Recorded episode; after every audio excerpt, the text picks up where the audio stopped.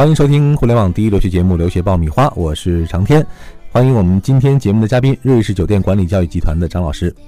大家好，我是 SEG 瑞士酒店管理教育集团中国办事处的张老师，很开心跟大家在这里分享。张老师已经是跟我们分享了2期节目哈，今天是第3期啊，我们会讲一讲对于未来的规划，还有整个专业方向的前景。去瑞士读酒店管理专业，我发现现在成为很多年轻的学生的一个选择啊，也很契合现在很多年轻人的心理哈。具体到这个专业未来就业的前景怎么样，能不能简单的给我们介绍一下？我看了一下我们的这个过往的一个毕业生的一个比例啊，50%到60%的一个学生会选择留在酒店行业工作。那么同时呢，因为我们上一期也提到，就是酒店管理它能管理的其实不单单是酒店，所以呢，他们也会有更广阔的一个选择，比如说他甚至可以去到一些旅游公司、奢侈品行业、航空公司，或者是一些会展啊，甚至是金融行业去进行这个就业。那么他的一个范围就很广了。那另外还有一点就是，大家也可以看一下，就是国内的这个现在的这个酒店行业的一个发展也是非常有前景的。首先，我们就拿这个国际的5星级酒店的一个开业来说吧。很多人会觉得说，1线的一个城市可能已经相对比较饱和了，因为它已经存在了很多的这个国际5星级酒店，比如说像北京，它现在已经有50多家了。那么，但是2018年北京新开业的这个国际5星级酒店就有4家，它接下来要开2家文华东方，还要再开凯悦、普轩等等。那么这些酒店基本上平均每一家酒店都会有几百到上千的这样的客房的客人需要他们去进行管理跟服务，那么这样的一个人才需求其实是无可计量的。从过往我们的毕业生就业的角度来看的话，这个就业率能达到一个什么样的水平？另外，他们入职的这个岗位的 level 会是一个什么样的水平呢？我们学生的一个就业率呢，大概会去到96%多，那这个是过往几年的一个平均数吧。当然也还不包含，就是有一部分学生他可能是继续深造的。其实就业这方面是我们学生最不需要担心的一个问题，因为首先学校他会给到很多的一个支持，因为我们本来就是非常的注重学生的这个实习跟就业的，本身这个专业就需要理论跟实践相结合。那么所以学校会从几个方面去给到他们一个协助。一个呢是我们每年会举办2次瑞士最大型的这个国际人才招聘会，叫 IRF。 那这个招聘会里面会有来自全球120多个国家跟地区的一些国际的酒店集团，或者是航空公司、奢侈品行业的这个企业，甚至是会展啊、旅游公司等等，他们来到这里招聘全球的岗位。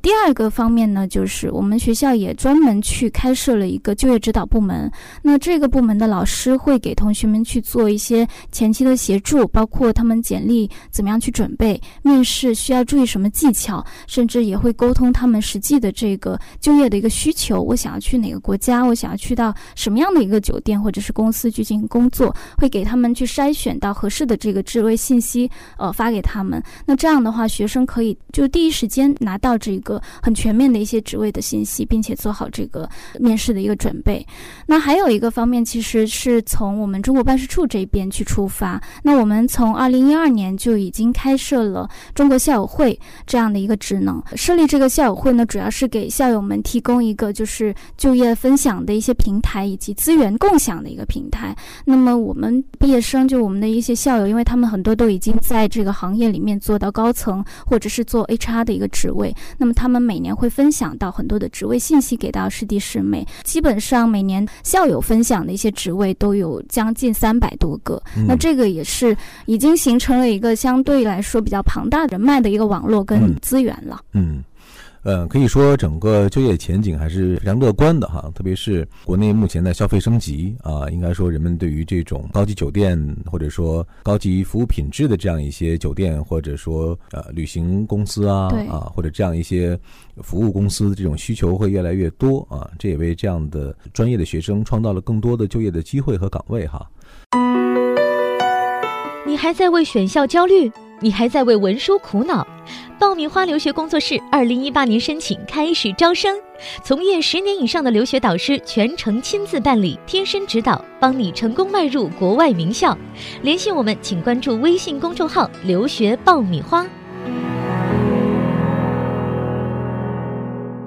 前面呢比较美好的部分呢，我们畅想了一下哈。那接着我们再来说一说，很多学生也会关心，在瑞士读这个酒店管理专业到底是一个什么样子？能不能给我们描绘一下整个学校的环境啊，包括这个气候啊，或者说整个的这个生活方式会是一个什么样的节奏？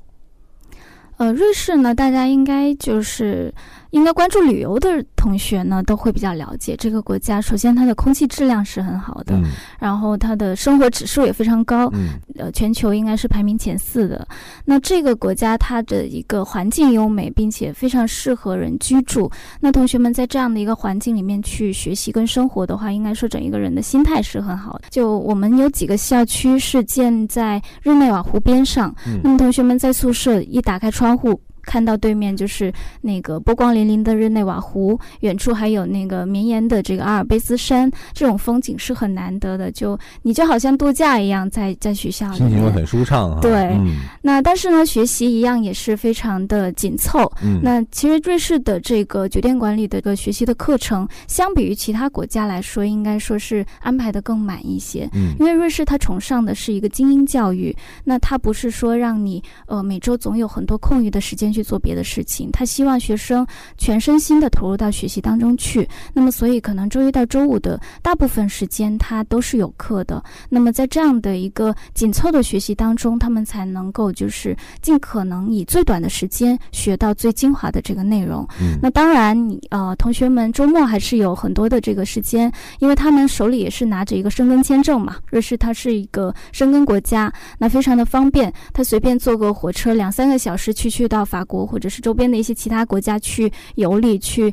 也增长一下自己的见识。应该整个的这个安排是有张有弛哈，在学业方面应该说压力也不小啊，但同时呢也会有一个非常舒适的自己生活的这样一个节奏和环境。对，劳逸结合。劳逸结合啊。那能不能再给我们讲几个真实的案例啊？我们同学很希望听到一些之前的学长们他们的成功案例，可能对未来他们的申请或者规划会有帮助。那你之前因为您长期从事这个工作，应该接触到了不少的优秀的毕业生哈，有没有就是让你印象特别深刻的啊，或者说在这个专业里面最终获得了一个非常好的成就的？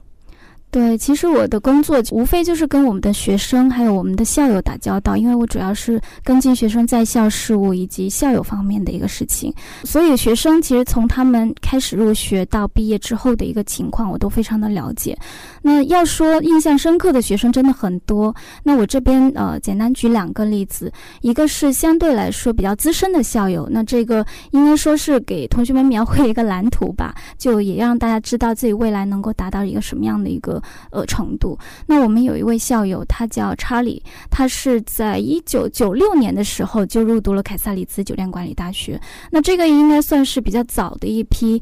校友了。那他当时读完之后毕业是先在美国工作，工作3年。就做到了这个经理的一个级别，到了6年左右就拿到了这个宴会总监的这样的一个 offer。 那么之后呢他就选择回国来发展。那么现在他应该是毕业有20几年了，20年多一点，对。然后他现在是南京丽思卡尔顿酒店的 GM 总经理。那他的一个过程可以说是酒店人的一个教科书的这样的一个发展。他在2015年的时候还获得了年度酒店经理以及年度最受欢迎的酒店人双奖项。那这个其实也是酒店人有史以来唯一一位能够获得2个奖项的候选人。那这个优秀校友代表哈，对，他算是我们的一个优秀校友的代表，但是他其实也是我们万千学子当中的一位。那么另外我再举一个，就相对来说可能是就比较贴近我们就是现在这个阶段的这个学生的一个例子。那他其实也是毕业没多久，就2013年的时候毕业，到现在还不到5年，算4年左右吧，对。然后他是在 H&M 蒙特勒酒店工商管理大学读书，叫 Ivy。 他的一个经历也是非常的丰富，因为他当时是在瑞士读的本科，那3年本科有2次的实习。他都是在瑞士的国际五星级酒店，其中一个就是蒙特勒宫，这个可能大家会比较熟悉。对，然后毕业他到不到2年左右的时间吧，他已经做到了成都洲际酒店的区域的销售经理。那之后他还负责了成都华尔道夫的一个开业筹备。那么他现在已经是丽江的英迪格以及洲际酒店2家酒店的销售总监了。那这个也算是一个我们学生就是他们一步步从本科到毕业之后慢慢成长的一个过程。总之这个酒店管理专业啊，我们现在也不能说是一个新兴的行业啊，但确实是一个朝气蓬勃的一个行业啊，未来有很多的发展的空间啊，也很美好的前景。同时呢，也越来越吸引到更多的学生去关注和了解啊。这个新的一年申请季又开始了啊，如果大家有志于这个酒店管理啊，甚至相关的更多周边的这种管理的行业啊，希望投身其中啊，大家都可以试着去了解啊，或者试着去申请一下。这里是互联网第一留学咨询分享节目《留学爆米花》，欢迎继续收听哦。